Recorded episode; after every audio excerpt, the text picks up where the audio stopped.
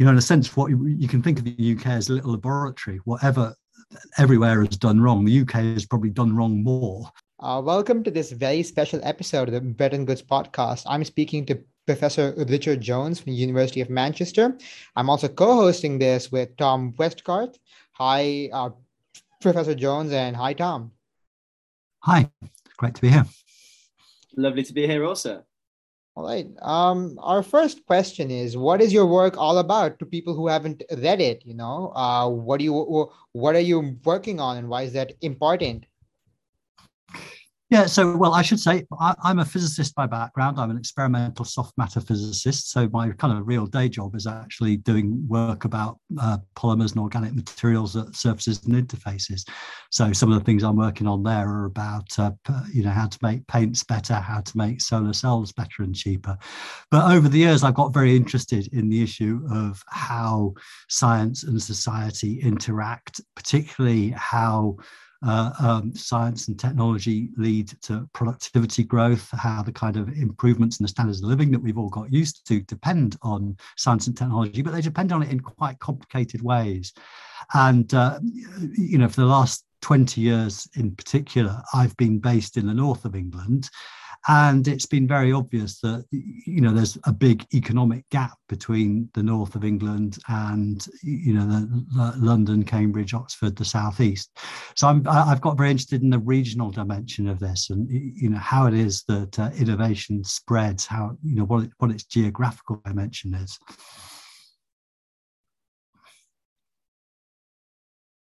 Excellent, and that's um, something that we're going to cover through quite a lot of the questions um, we've got. One of the reasons that your work's come to our attention recently is a brilliant series that you've written on, I guess, the state of um, British scientific R&D. There's a lot of discussion about how the UK can become a scientific superpower. That seems to be the rhetoric that is um, capturing the um, the discussion of, of, of many uh, ministers.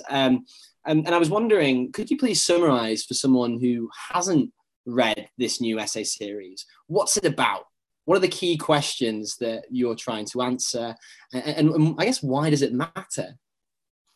Okay, uh, well, I guess the reason is this. So, um, so uh, you know, there's a lot to be proud of in the UK science base, and you, you know, uh, government ministers and, uh, uh, and leading scientists spend a lot of time celebrating, you know, the, the extent to which the UK, you know, you know, still remains by some measures a very strong scientific nation. And yet, if we then look at how does that translate into the economy, how does that translate into the state of the country, there's this bit of a gap, you know. So essentially, productivity growth has uh, it stopped growing in productivity stopped growing in 2008 the global financial crisis productivity has basically flatlined since then so we're not you know we're not working out how to use innovation in its broader sense to get more output from a given input. That's what productivity means. And that shows up in the fact that average wages haven't grown, uh, the, the fiscal state, you know, the, the governments are having a really hard time having to raise taxes and it's still not a, able to meet the demands that people have on public services. So it's really trying to address that gulf. Why is it that we've got this, you know, in many ways, very excellent, strong science base, and yet in terms of ordinary people's lives, in terms of uh, the overall state of the economy, you, you know, since two, 2008, that's not showing up in in in in, in the in, in improvements in people's lives. You know, it's really you know, one has to stress this slowdown in productivity is completely unprecedented in living memory. You have to go back to the 19th century to find a period where you, we've had so long where the economy has stagnated. So that was really what prompted me. Well, it's prompted you know a lot of work over um, quite a long time now. I've been thinking about these issues, about thinking okay, what is it about the UK science system that, that is meaning that it's not really driving um, uh, improvements that you know people will see in their everyday lives. And yeah you're hitting on these points this idea of this this this great stagnation. It's something that's um, been prevalent in many countries around the world not just the uk but uh, i mean a, a, lot of scientific r&d policies as you say really are instrumental in dealing with our long run productivity problems. Um, but i mean you don't have to um, go very far to any newspaper that's sort of worth its salt to see that we're stagnating right now. And so I guess almost zooming in a little bit, what do you see the role of science and technology policy as, as doing in alleviating some of the more immediate short um, term concerns around stagnation? Is, this something that we can think about as a, as a means of, for example, dealing with the cost of living in the next 12 to 18 months? Or is that something that we have to largely leave to um, more traditional kinds of sort of um, redistribution and monetary and, and, fiscal policy to do with that. I guess is there a role for science and technology uh, policy and, and, and R and D policy to play in dealing with these more short term concerns? I think, frankly, the slightly brutal answer to that is no. I think you know the problems that we're seeing now are the result of decisions that were made five and ten years ago, or even longer, actually. So I think yeah, we're, we're, we're, we're not growing, our economy's not growing as fast as we would like. And it's worth kind of setting the UK in context here. I mean, you're quite right to say there is this phenomenon of, you know, the, uh, the great stagnation or whatever. It's, it's absolutely right to see, you know, across the world, we see this slowdown in productivity growth. I mean, the UK is interesting because the UK kind of exhibits the same pattern as other places, but even more so. In fact, it's only Italy that's worse than than than the UK amongst um, the kind of uh, the, the, the nations that the UK would tend to compare itself against. So, um, you know, in a sense, what you, you can think of the UK as a little laboratory. Whatever everywhere has done wrong, the UK has probably done wrong more, and so um, uh, I think you know I think it, it does reflect you know global there have been some global trends in how things pe- how people think about innovation and what people expect from it. And the UK has been the country that has probably whatever mistakes other countries have made the UK has made the same mistakes only more so on a bigger scale and for longer. Yeah um, yeah I mean just to come back to the original I mean I do think the problem is you, you know in terms of what the, the state that we have now you know we are not we're not getting uh, richer at the rate that we came to get used to over many decades. And that kind of been the political question now is how the pain is shared. Uh, for the short term, the medium term problem is how do we rebuild out of this and how do we get that growth going back again? Because I am optimistic. I mean, in a sense, you know, I kind of have a, a, an intermediate position. You, you, know, there are people who think the great, the great stagnation is happening. There's nothing we can do about it. There are people who think that, uh, that, that there's no stagnation, we're just accelerating away, everything's fine. I'm in the middle. I think the stagnation is real, but I think it happened because we did a bunch of things, and if we did things differently, we could get over it. So, in that sense, I'm an optimist. Mm-hmm. Um, across the last 50 years, you know, science has slowed down by almost any measure, right? It takes a lot more money to make new drugs these days uh, Moore's law it takes a lot more resources, and and in physics itself, people complain that we've eaten up all the low hanging fruit. You know, given that all of this has has has happened, right? Um, isn't it rational on the side of governments and companies to just invest less? They're seeing a lot less rewards. I'm I'm not sure what to make of this argument. I think I think you need to be very careful to distinguish between science and technology. And I think, I mean, I think there are arguments that part bits of science are slowing down. I, you know, I don't disagree that you can't find places where where, where science is slowing down a little bit. I think, um, you, know, it's quite interesting. You, know, I'm I, my day job. I I I I'm a physicist. I, I taught physics for a long time, and it's kind of quite interesting and slightly salutary to you know if i compare what's the what's the physics i learned when i went to university in 1980 against what's the physics I teach now, you know, a painfully large amount of it's quite similar. It's actually different in biology. You, you, know, biology, you see, you know, it's a question of is it worth spending the money on the next edition of the textbook? In, in biology, yes, it is, because, you know, comparing even what we knew 10 years ago or 20 years ago. It's uh, that, there's that, there's a huge amount of stuff that we discover. And in my own little bit of physics, you know, there's a huge amount of really exciting work going on now about this. The field is called active matter. It's you know what are the basic physical principles that underlie systems that are hugely out of equilibrium. Essentially, what's the physics of biology? Basically, really fascinating. Lots of unanswered questions. Lots of lots of new stuff coming out.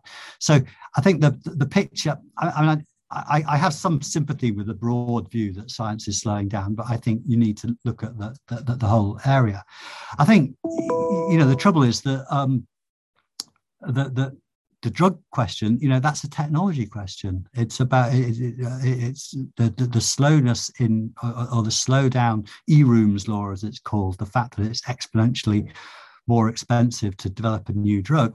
I mean, that's that's a technological question. And actually, you know, to, again, if I want to be more optimistic than you think, there is actually a slight sign that Eroom's laws kind of halted a little bit. The, the, the, the, curve has flattened out a bit in the last few few years. And the semiconductor story is interesting, you, you know, the, but, but uh, in, in a sense, that's just one technology. There are many different ways in which you could do computing. If you think about it in general, we've got stuck on one particular uh, approach, CMOS. We've got to the kind of end of that road, really. We probably need to look for something else. And I suppose if you take the long view, you can look at um, you know this kind of exponential growth that then saturates is something that you know we, we've we've seen before in the mid 19th century, steam engines, you know, the efficiency of steam engines was growing exponentially in the middle of the 19th century. And then that kind of stopped. And, it, you know, the reason it stopped was because it hit some physical limits, kind of gets close to the Carnot limit. Uh, uh and then, you know, technology then advanced by uh, using other ways of converting energy. So, you know, essentially we stopped using steam engines and we started using diesel diesel engines, and that took us that, that got us a bit more. So in principle, the fact that CMOS has run out of steam uh, and you know computers aren't getting faster is not surprising. What perhaps is surprising is that we haven't got around to find you know what's the next generation of computing. I mean, it could be you know maybe it is quantum computing. Uh, uh, and you know maybe that will uh, take off and catch fire. But it's the uh, but but I think it's a slightly different question to say why is technology slowing to why is science slowing down. And I think that distinction is quite important, particularly when you consider the second of your essay series that covers um, many themes, but one of them is commercialization.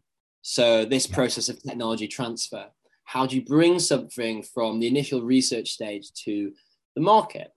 And uh, now, obviously, different um, university ecosystems in different countries will have a different tech transfer process.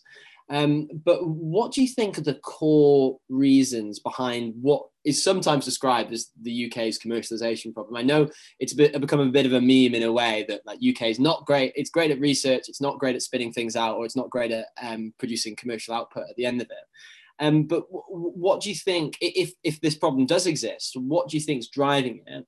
And are these problems um, applicable across many other parts of the world that are trying to do um, science and technology policy. Yeah, I, I, I think that the, the, problem is, I, I mean, the, the, this idea that the UK is bad at innovation, it's kind of, it's an interesting thing. I think people used to say it even when the UK was quite good at innovation. So it's, it's slightly paradoxical that I think is true now. It wasn't true 50 years ago when people used to say exactly the same thing.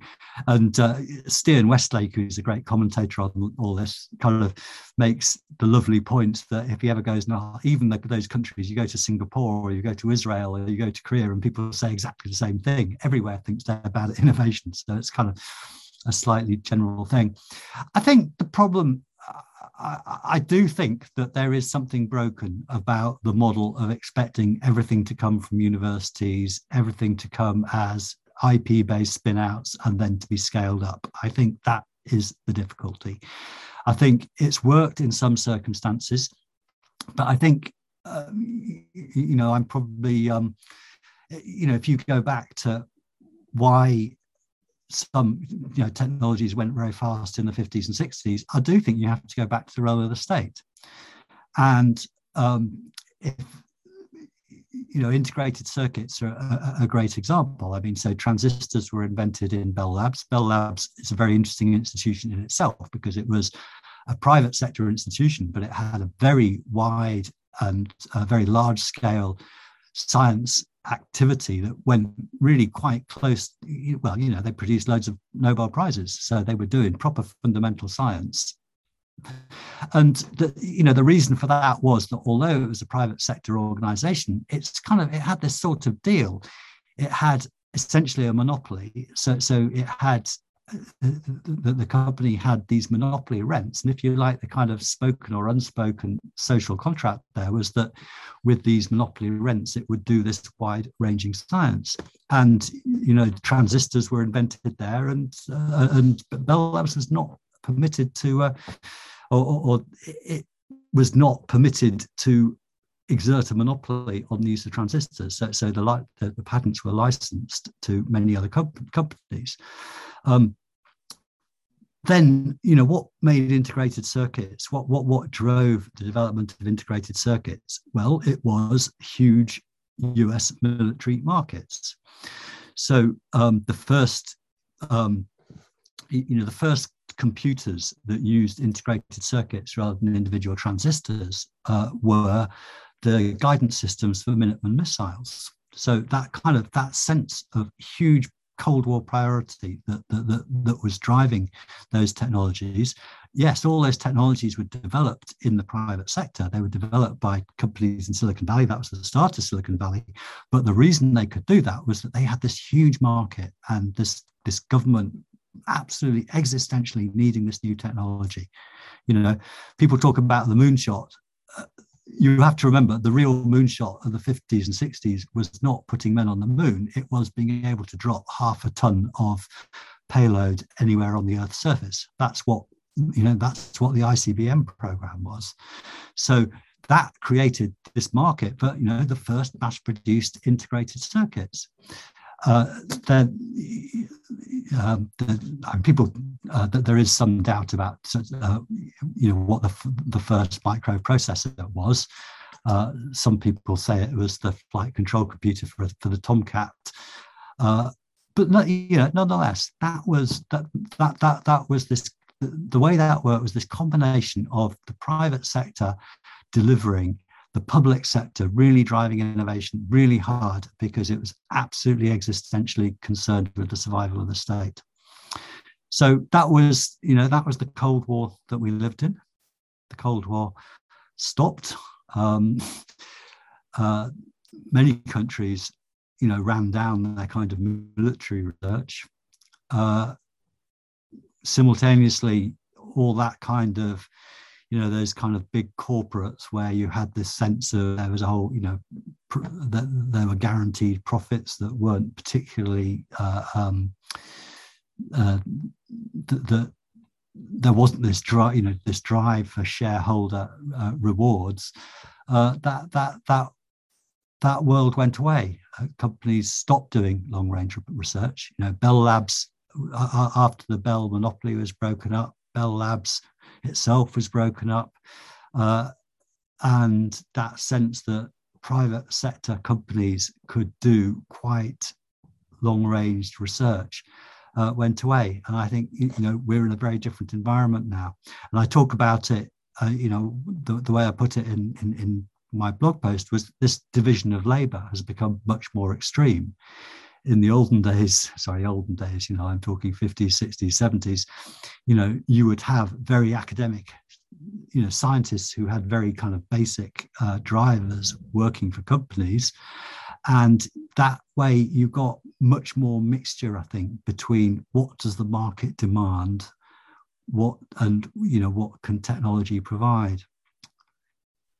And and on this point, I, th- I think this will lead into some of the um, some interesting follow ups here. But um, I'm curious to see.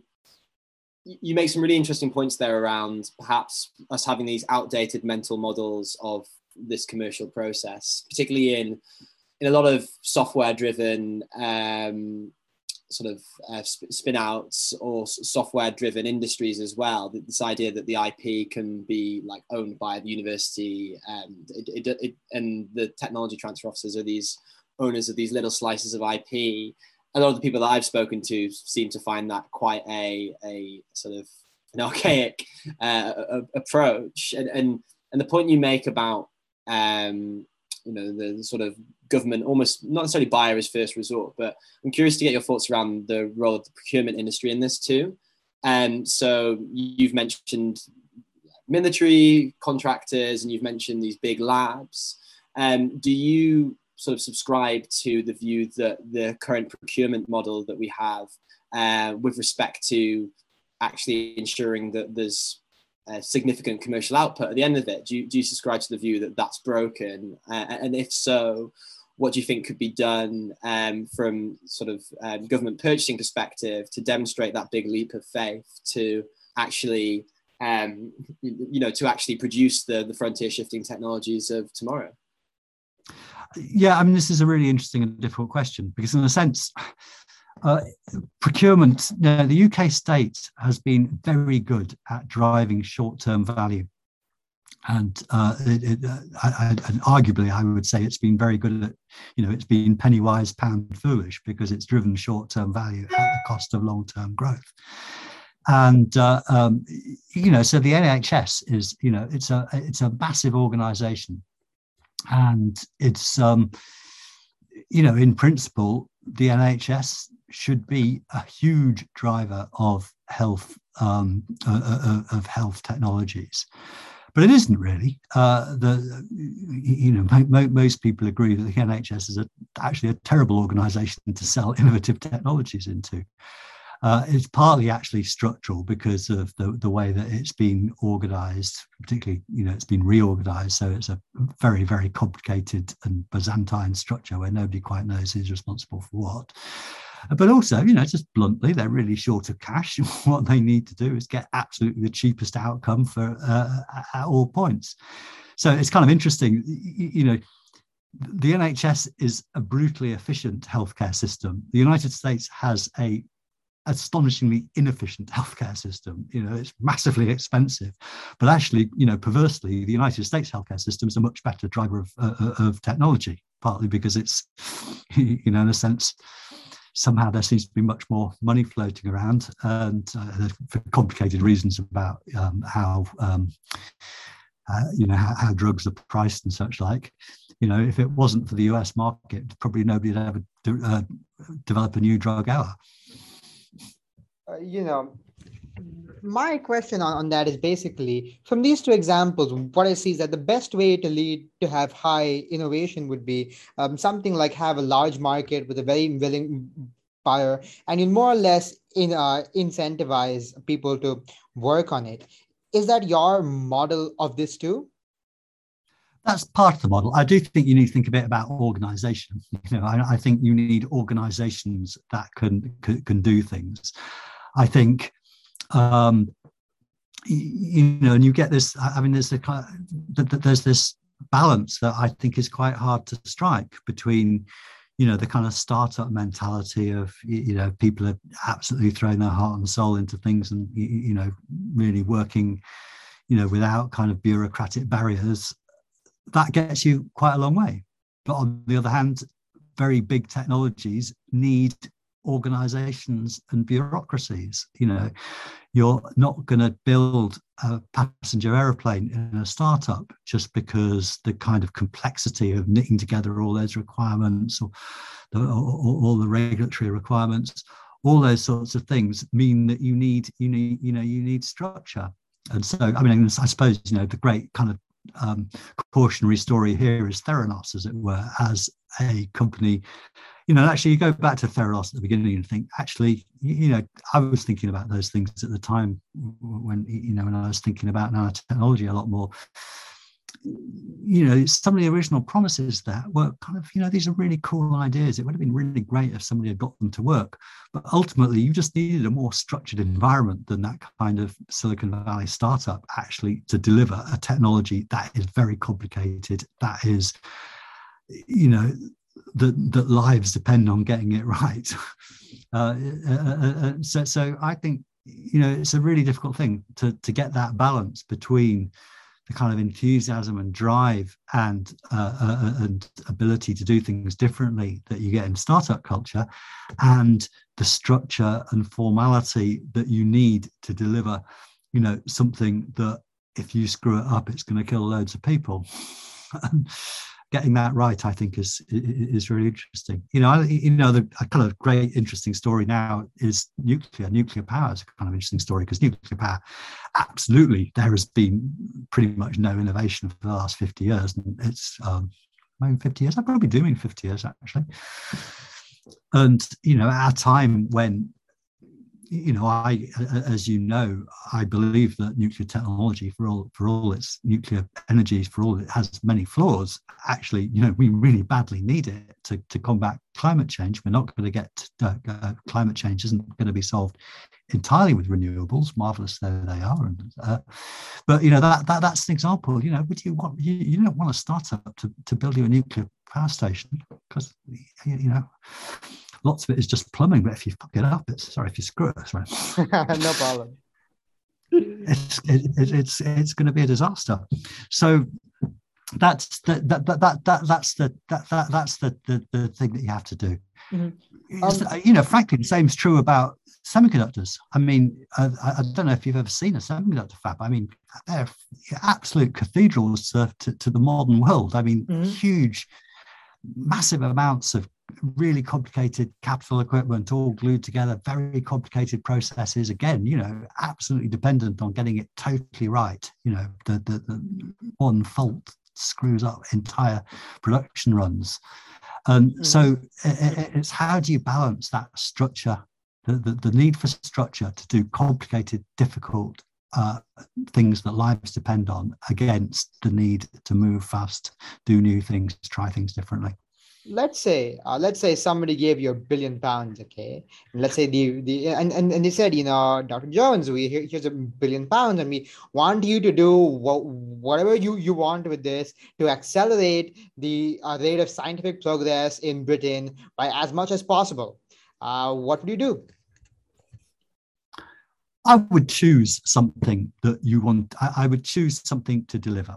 And i think um, you know i do believe technology and science are closely linked. For all that I was saying, we need to distinguish between them. I think uh, I think good science is driven by the needs of technology. I think uh, you know one hears a lot about mission driven. Uh, uh, you know we should be mission driven. I kind of agree with that, but I think a mission actually is delivering something substantial, some kind of product. So uh, for a billion pounds, I would think, what could I build for a billion pounds? Actually, it's not very much. Billion pounds is not actually a lot of money in this context. Uh, you know, actually, it's why I, I mean, I kind of one of the things I do think the UK is doing quite well at the moment is fusion. And I say that despite the fact I'm not actually convinced that it's going to work. You know, I, am not sure I would bet my entire um, uh, pension on fusion, uh, uh, you know, fusion power delivering. So it, it's one of those things. It may or may not work. It's really worth trying, and the discipline of actually saying, okay, by 2035, I want you to make a plant that is going to be, you know, delivering 100 megawatts of energy or even 20 megawatts of energy continuously that is a great challenge. Actually, a billion pounds is probably not enough to do it. But I mean, if you do that, then you'll get a whole bunch of uh, uh, of you know a whole bunch of problems then arise and you have to solve those problems and in solving those problems you will unlock other possibilities so i, I, I do think uh, you know as i say if you want me to look at something that i think the uk has done that, that is the right thing to do even though it may not work it is the fusion program i think it's a it, it's a good thing and one of the central aspects of your writing in this essay series covered the challenges of regional disparities. And you've done some previous work on this with Tom Forth and, and various other things too. Um, and the levelling up agenda for people that aren't in based in the UK has become the real flagship policy or, or, policy, quote unquote, in the um, eyes of the UK government. It's driven a lot of the last four or five years of um, political economy in this country. And it's really getting a lot of scrutiny now. People saying it's not delivered, and um, some of the leveling up missions cover um, R&D, um, albeit in perhaps not a very uh, ambitious way. Uh, and, and, and, you cover it in a little bit more um, detail here. Um, just a quick question here, um, and this might lead into some other questions around the role of regional disparities and, and in innovation. What should be more of a priority? Cluster building around an area such as Sunderland or improving the Oxford Cambridge arc? Now, what, I guess this, this question here is trying to get at the fact that are we are we here trying to build the next big thing, the thing that's going to be this frontier shifting, game changing um, innovation that will then have this this broader distributional impact on the rest of the country, uh, or do we want to um, develop a more resilient, a, a, a, broader, more diverse portfolio of, of, industries and have these clusters that start to build um, beyond just London and the southeast? Yeah, I, I think the, the, let me say something more about leveling up, maybe for some of your non-UK listeners. I mean, uh, so the UK is a very regionally unequal country. So the the the the, the, the um, London and the southeast, pretty much uh, same kind of economic level as you, you know most of Northern Europe, but actually Wales, the north of England, the Midlands, Northern Ireland basically look like southern Italy or Portugal. So the, the, the, the, in, in terms of productivity, the differences are huge. The differences are um, large by international comparisons, but these are problems that are, you, you know are actually not unique to the UK. And you know in the USA, you know, you could say the same things about uh, uh, uh, uh where research money is concentrated, or where you know prosperity in the USA, and, and, and where R and D money is concentrated. So in the USA, you know, by the time you take out California, uh, Boston down the East Coast and a bit in Chicago, um, you, know, huge amounts of the USA have very little, uh, you know, much lower degrees of um, uh, uh, uh, of R&D and innovation. And, you know, I, I, read in Science magazine that as the kind of current um, R&D spending bill is going through uh, Congress, uh, you know, there's a big fight about how much of that to earmark to, you know, what actually is leveling up. So, you know, you talk about you know the, the USA has you know so-called Rust Belt cities where uh, you know industries have, uh, been and gone, and I don't know uh, you can. Uh, that you know, plenty of Midwestern cities are doing you know pretty badly, uh, uh and so th- th- there's that comparison. Uh, you know, frankly, if you probably you know you look at China, you probably say the same thing that the, the difference between coastal China and the western parts of China is is very large. Uh, so um, in, in the UK context is because the UK has a particularly low R&D intensity anyway, so the UK ought to just do more R&D. Uh, uh, so so the, uh, the, the question in the UK is we need to do more R&D. Where should we do it? I think um, uh, you know, Oxford and Cambridge and the, the, the surrounding regions are great successes. And, you know, I spend a lot of time in Cambridge uh, and uh, uh, it's, um, it, it's a fantastic asset for the country. So nothing that one ought to do in levelling up ought to be about making the situation in Oxford or Cambridge or uh, uh, worse than it currently is. Some of the problems that Oxford and Cambridge have are that they can't grow and you know the oxford cambridge arc was an attempt to address that by saying can we kind of improve the infrastructure? Can we improve the planning? Basically so people can afford to live there because you know that's the issue.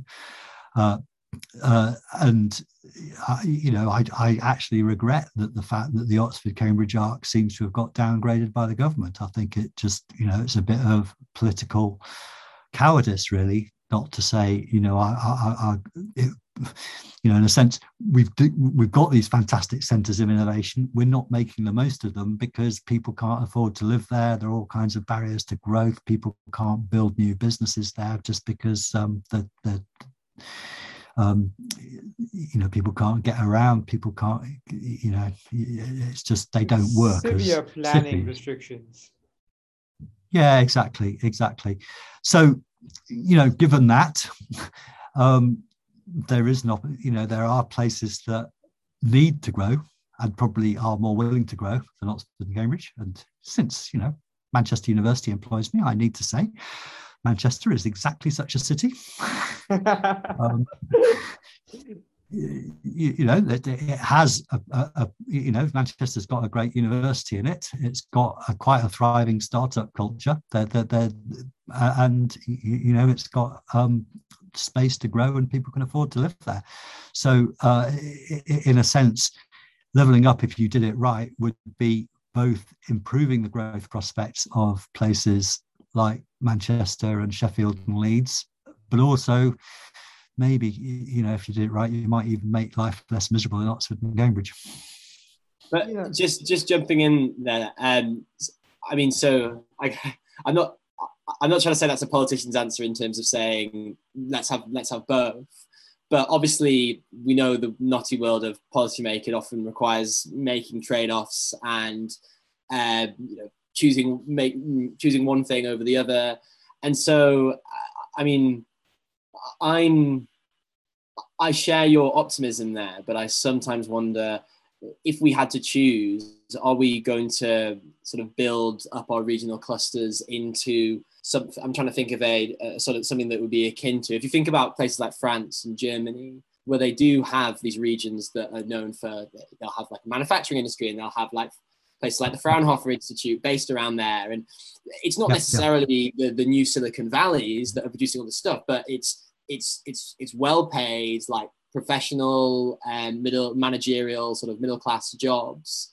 Um, it's not necessarily producing like the next big thing, but I, I, I guess I guess you know if you had to choose, if, if there was you know if, if you said you know it's gonna it's gonna be like turn Man- turn Manchester into this like really interesting um, cluster that specializes um, but isn't quite producing I don't know next generation of quantum computers. Um, or put your eggs in the basket of like Oxford and Cambridge because we need to like get to AGI before China or and and and, and basically just going hell for leather in in in sort of all the institutes around there is absolutely crucial. Do you have in your mind what would be, if you had to pick one, what it would be?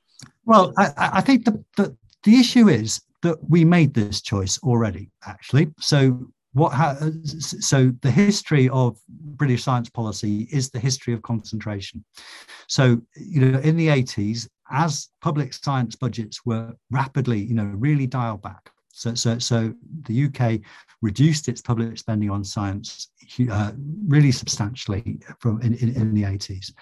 And essentially what people said was exactly that. They said, oh, we need to hold on. You, know, we can't spread all the money around. We've got to hold on to a few places that are going to be, you know, that, that will be kind of competitive. It was pretty much, okay, who are we going to put in the lifeboat?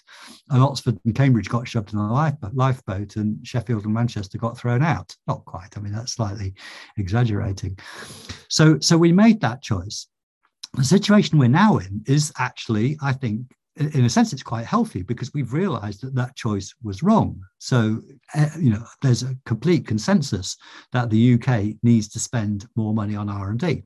And so, you know, currently R&D spending is 1.7% of GDP. The current government wants it to go to 2.4%. You know, the opposition would like to go like it to go to 3%. Nobody thinks it's right. So everybody thinks that R&D spending ought to increase. And you know, what's in the current plans is an increase of about, you know, about a third. So currently R&D spending, public R&D spending is about 15 billion. And the government's committed to go to make it 20 billion. So for the first time for about 20 or 30 years, we can say actually we don't have to make that choice. We can we can take money and put it in other places outside the golden triangle without taking money away from those existing centers of excellence. Now back to the kind of the kind of other question about what kind of economy do you want?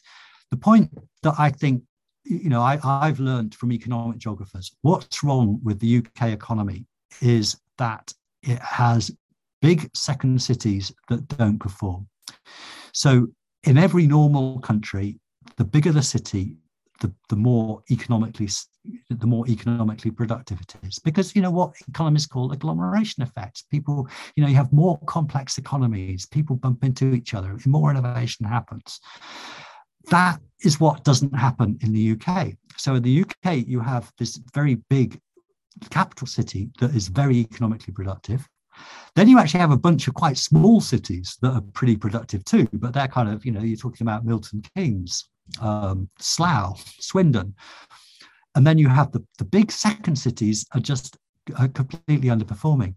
So the question to ask is not why is, you know, it's not why is Manchester not Silicon Valley or why is Manchester, you know, not not uh, Palo Alto. It's why is Manchester not Munich? Because actually, that's the comparison. You know, Munich's an enormously prosperous second city, uh, hugely, you know, it, you know, great scientific strength. So, you know, it's got two world-class universities, LMU and TU Munich, are kind of great, great universities, fantastic uh, science and uh, fantastic innovation. And then it's got these industries that just, oh, you know, they make cars. They kind of, well, I mean, cars at the moment are pretty much bits of electronics on wheels, aren't they? Uh, and you know, if, if Manchester was as productive as Munich, it'd probably be worth know, 30, 40 billion to, to, to UK GDP. So uh, that that that's that's the problem. So so I, I, I in a sense, my answer to you is not oh we need to make you know we need to spread r&d everywhere. It's just we need to spread r&d into a few more places than it's currently spread. And we need to make sure that our big cities are doing what big cities ought to do of being hives of innovation people talking to each other lots of different businesses springing up and down. Look the, these kinds of networks of suppliers coming coming in where everybody's driving each other to innovate further. So that's that, that, that that's how i'd answer your question. And i don't think frankly you know uh, uh um, you know, if you want to worry about the next big thing, is it going to come out of Oxford or Cambridge? I don't know. Um, I mean, the trouble. yeah, no. One of the main arguments for R and D is that it's a public good, right? If I make it in London, or I make it in Northumberland, or I make it in Chennai, or I make it in Saudi Arabia, the benefits yeah. of it go to everyone, right? Yeah. And you know, doesn't that make um, a lot of the geographic location is relevant it's okay you know if you if you make the uh if you if you make the new research center in scotland or in london what matters in the long run is going to be more of the uh, research from the research center not the place of the research center itself. So i'm not fully convinced by the leveling up argument. I do agree that it is it is good to have um, you know more uh, places more places where where you have large universities, but that seems to be the wrong type of. Uh, uh, I mean, the argument that uh, having uh, spending money on uh, research in one place by itself is going to increase economic growth doesn't seem to be the, right one for me. Well, I, I guess the counter argument is look, is everywhere in the world as rich as everywhere else? No, the answer is not. So if scientific knowledge was all that mattered and scientific knowledge could travel everywhere, everywhere would be as rich as everywhere else. It's not. Clearly, you know, we've got rich countries and we've got poor countries. It's conventional to think about this in terms of nation states. So we think about, you know, how does the, the UK compared with with uh, Italy or with Germany or with Korea? Uh, but um, I, I, you know, I think as soon as you accept the argument that knowledge doesn't seamlessly flow everywhere, you have to ask, well, what's different about, uh, you know, if I if I accept that it's natural Portugal is less prosperous than the UK, why can't I accept that there's some reason why uh, London is more prosperous than than than Leeds? And I think it comes down to uh, you know, I'm not necessarily, and I should say, you know, th- this is not me saying I think this is all about universities, because I don't think it is. I think it's about the networks of people and knowledge that make technologies really happen. And so I think the problem is that lots, you know, you know, why is it that only one, why is it why is it that it's only in Hsinchu in Taiwan that, that one can make the most the the the the, the best integrated circuits? Why is tsmc the the only company that you know the company that seems to be doing better than well it's doing better than intel and samsung but there's only three companies in the entire world that can do it anyway. It's all you know it's, it's what's in people's heads. It's it's that know-how you know it, it, it's a complicated network of we know what bits of kit to buy how to put those bits of kit together what you need to do to all the kind of subtle tweaks that make a process work. So i think the key thing is that technology comes from people's know-how and the interaction of people's know-how and that has a geographic component. It has um, you know i suppose the simplest thing way to put it is you know, people ask me, oh, what defines a cluster? Well, actually, what really defines a cluster is it's a bunch of places where somebody, you know, an engineer can, um, an, an engineer can change jobs and they don't have to change where their children go to school. And it's like, uh, it, it, it's so, so all those mechanisms by which knowledge is transferred the real world of technology, as opposed to kind of my high flown world of academia where I can write papers all the time. But when it comes to actually making technologies, it's about different kinds of relationships. It's about relationships between people buying things off each other. So, you know, it's about the relationship that TSMC has has with its suppliers of uh, you know the kit it uses, the chemicals it uses, but it's just about you know those operators, the people who understand how plants work. That's you know it's, it's those relationships that make technologies happen, and those are local because people um, live in places and they travel to work and they talk to people. Um, you know, that's how it is. So, I mean, there is some evidence for this. I mean, there's some genuine evidence in terms of what the length scale, if you like, of uh, uh, uh of spillovers, as economists call it. And you know, I I I don't see that there's any reason. To, you know, my my my instinct is that those length scales are set by how much people, you know, how much people move, basically.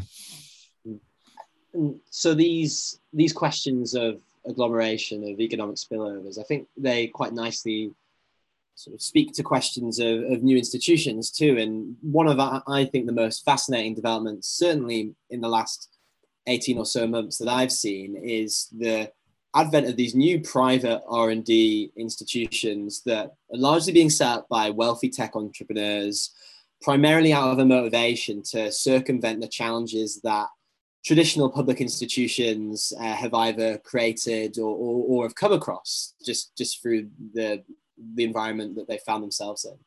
Um, for example, um, something that Tyler Cowen's done with the Fast Grants Initiative, that's been set up to try and um, reduce the amount of time researchers spend filling out long grant applications. I think the stat that they used from their research was 25% of time that researchers spend is often filling out applications. So you're you're incentivizing being good at, um, at sort of answering a, an exam question just as well as, as much as you are actually doing the, the research. Um, so, I mean, I guess my question is, what do you make of these new private R&D institutions? I'm thinking places like the Arc Institute, um, Altos Labs, OpenAI. Um, and, and, do you think that this development will become a significant theme in the UK?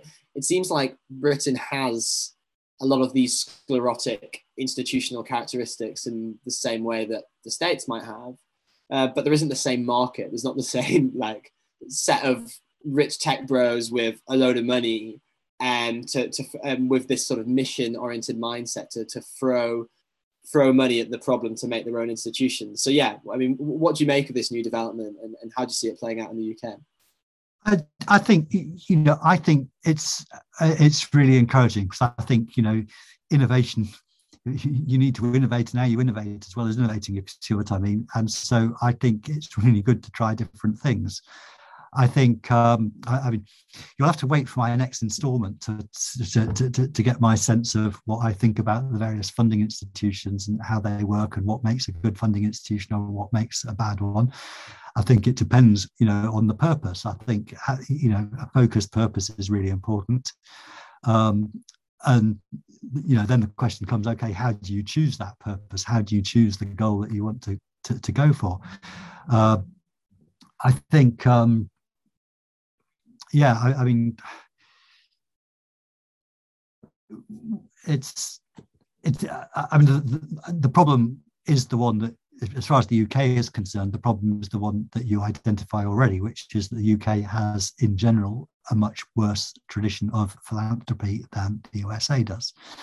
So, you know, just in general, and you can see that just in the state of you know universities in the US are funded at much greater levels than UK ones because they have this very considerable history of private philanthropy which allows them to, to, to do things so I think that, that that that that's a bit of an issue I think uh, so, so the kind of sums of money that one might find available you know it's it's going to be um, it, it's going to be tricky to imagine those things coming.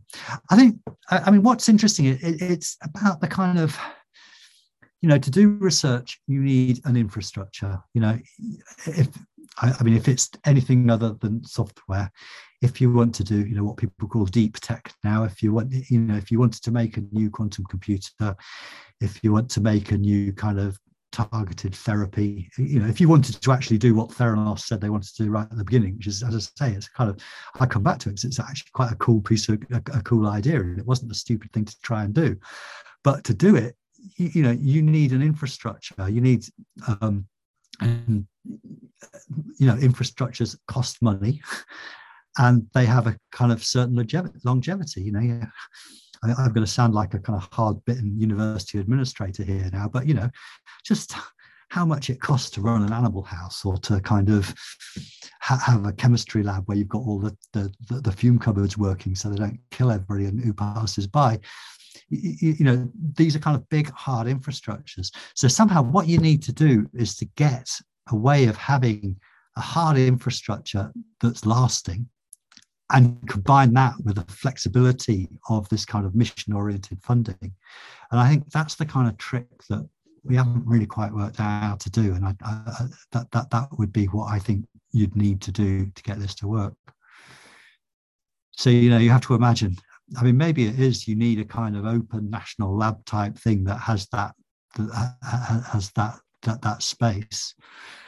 And then, you know, you can fund you can get together teams to do very focused things with a minimum of bureaucracy. Yeah, I mean that, that that's sort of what one might want to try and get. Still leaves the question though about how do you choose what to do. That's actually you know a big question as well, because in a sense that's what the, the science bureaucracy, you know, filling in a, a, a form. Partly it's about saying, or oh, you know, what what's my milestones, what's my work plan, you know, but part of it is just about selling. Why is my idea the right idea? You know, what, what, what, why is this thing that I want to do worth anybody else funding? And it's, you know, it's not, you know, getting ideas, actually getting cool ideas. There are not that many people in the world with really cool original ideas, unfortunately. Well, there are probably a lot more people in the world with cool original ideas that ever get the chance to express them. And I suppose that's what we're talking about, how you kind of find those people, match them up with the resources. So what you're telling me is all I gotta do is to convince the UK to have a few more tech billionaires and convince them to put their money into funding science, and 30 years later, you'll be as rich as the US. I mean, I'm only slightly exaggerating here. Well, no, I don't, because I don't think the reason the US is is rich is because it's got lots of tech billionaires. I think it's got lots of tech billionaires because it's rich. I think causality is the other way around. Hmm. Okay, that's for the next podcast. yeah, no, I'll. I'd, lo- I'd, I'd love to call you back and then ask about a lot more questions here, but we're running out of time. It's almost midnight here. So um, thanks a lot for coming. Right, good. Well, I, I, I, I should look forward to writing the next installments where I will desperately try and work out what the actual answers are without much confidence that I know. Thanks very much. You know, you know, it's a fascinating conversation. And as I say, I really don't. If I knew what the answer was, perhaps I'd be a tech billionaire, but I don't. Watch this space. Right. All right. Yeah. Right uh, thank you so much for coming. It should come out in a few weeks now. Great. Thank you very much. It's been a pleasure. Thank you so much, uh, Richard. Been really, really good talking to you.